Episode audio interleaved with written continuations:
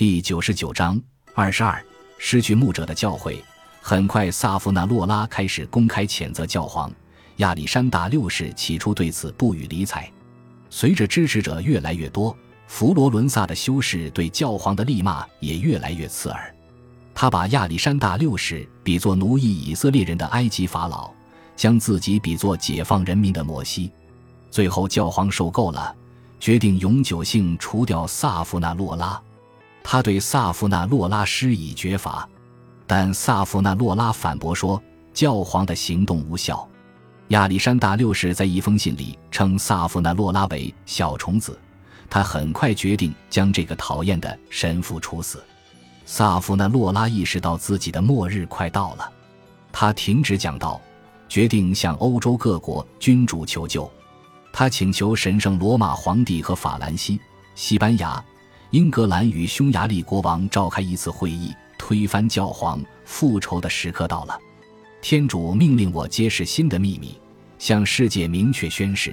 由于你们的疏忽，圣彼得之船受到了怎样的威胁。教会从头到脚满是罪恶，但你们不仅没有设法医治它，还向污染教会的邪恶之源俯首称臣。因此，天主大为震怒，长期以来已经让教会没有了牧者。然后他继续具体的攻击教皇，提及亚历山大六世所有那些昭然若揭的罪恶。我宣布他不是基督徒，也不相信上帝的存在。在给伊莎贝拉和斐迪南的信中，他补充了一些特别有针对性和攻击性的句子。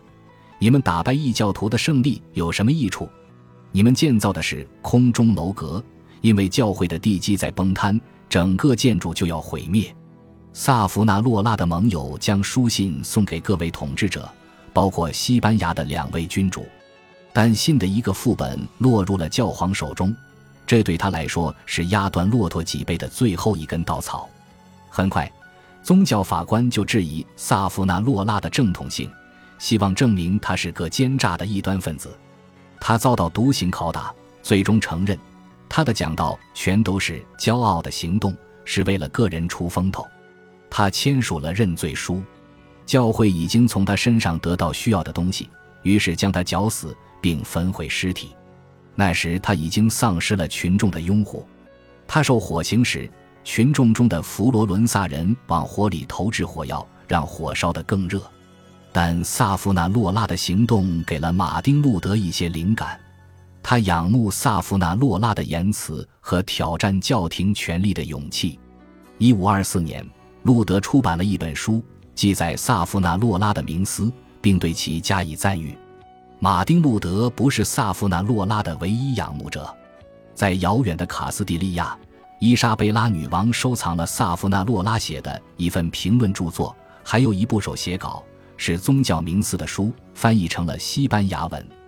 称为《论诗篇》第五十一篇。伊莎贝拉私下里通过自己的大使向教皇施压，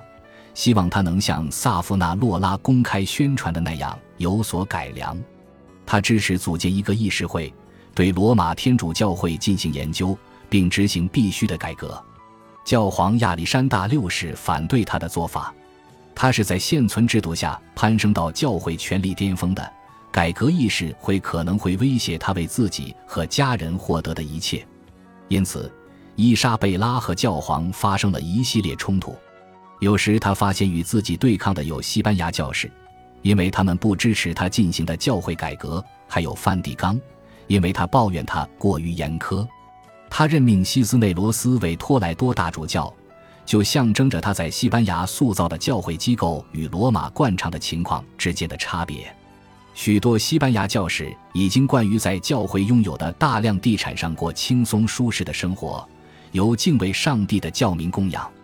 这些教民通过向教会赠送货物与财产来保障自己的灵魂得救。但卡斯蒂利亚的最高级教士托莱多大主教西斯内罗斯遵循的是基督本人的榜样，回避富丽堂皇的排场。他穿着粗布袍子，赤脚从一家修道院走到另一家，并寻求人们施舍饭菜。这是罗马与西班牙的天主教会之间早期争议的话题之一。教皇抗议说，西斯内罗斯没有维持教会的尊严。命令他穿得更尊贵些。但西斯内罗斯固执己见，并得到伊莎贝拉的大力支持。他到了每一家修道院，都认真查账，寻找奢侈生活的迹象。他命令各家修道院取消所有的奢侈排场，只提供朴素和便宜的饭食，并放弃贵重服装。教士的小妾被从修道院赶走。他强调教士应当为信众服务。发出抗议的教士被赶出他们居住的修道院。有些教士举行了示威游行，在托莱多高举十字架，高唱以色列人在流亡，以强调自己的苦楚。教皇派遣葡萄牙红衣主教若热达科斯塔来调查，他与卡斯蒂利亚教士们达成一致意见，认为西斯内罗斯的节俭苦行措施太过分了。达科斯塔求见女王，并告诉她，他认为西斯内罗斯的改革损害了修道院的利益，他的道貌岸然只不过是实现自己野心的借口。他坚持要求伊莎贝拉迫使西斯内罗斯辞职。女王面无表情地听他说话。他说完之后，他答道：“你疯了吗？你知道自己在和谁说话吗？”红衣主教达克斯塔冷淡地答道：“伊莎贝拉和他一样，只不过是一捧尘土而已。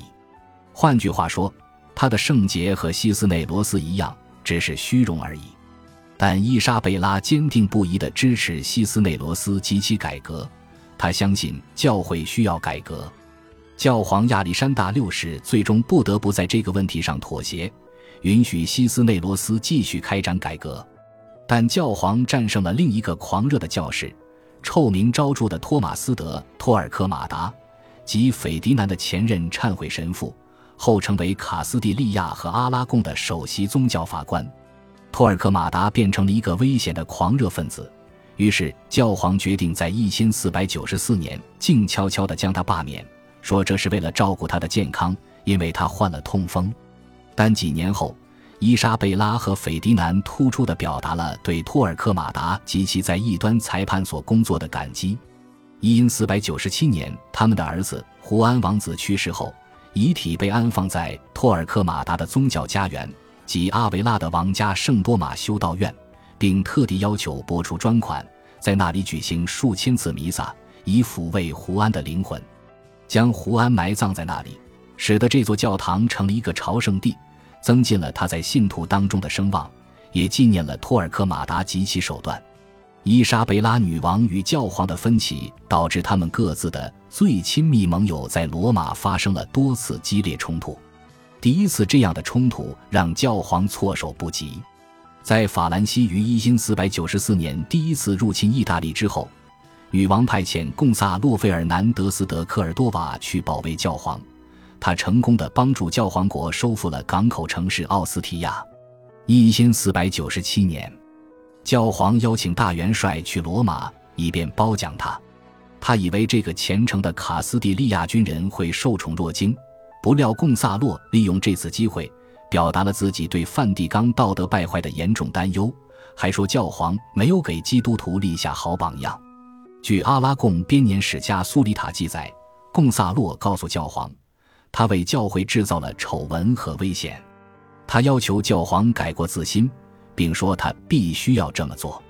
教皇被贡萨洛的口若悬河震惊了，一时间说不出话来，被大元帅直言不讳的批评弄得怯懦而羞愧。两年后，伊莎贝拉及其盟友对教皇发出了新的批评。一千四百九十九年年末，西班牙的两位君主命令他们的大使加尔西拉索德拉维加向教皇大声宣读他俩写的对教皇的斥责，抨击他道德堕落，为自己孩子谋取私利，以及他的儿子切萨雷惊世骇俗的丑行。教皇大发雷霆，企图夺走这封信并将其撕成两半，高声辱骂伊莎贝拉和斐迪南。德拉维加在一封信里向伊莎贝拉汇报了此事，并说教皇极度虚伪，令人无法忍受。在一千四百九十八年的另一次类似冲突中，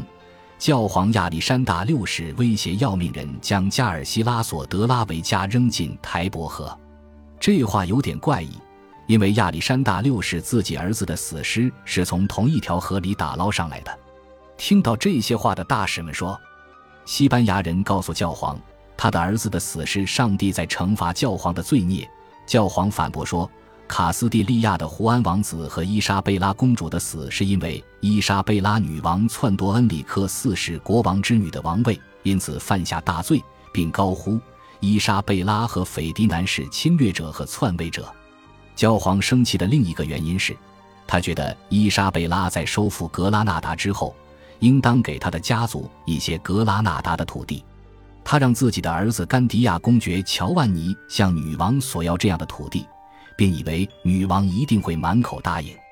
但乔万尼后来被刺死并被扔进台伯河，他的遗孀顽固地大吵大闹，并开始一口咬定他相信是乔万尼的哥哥切萨雷杀害了乔万尼。他要求以谋杀罪审判切萨雷。斐迪南的家族不仅没有慷慨的封赏土地，还要起诉教皇家。感谢您的收听，喜欢别忘了订阅加关注，主页有更多精彩内容。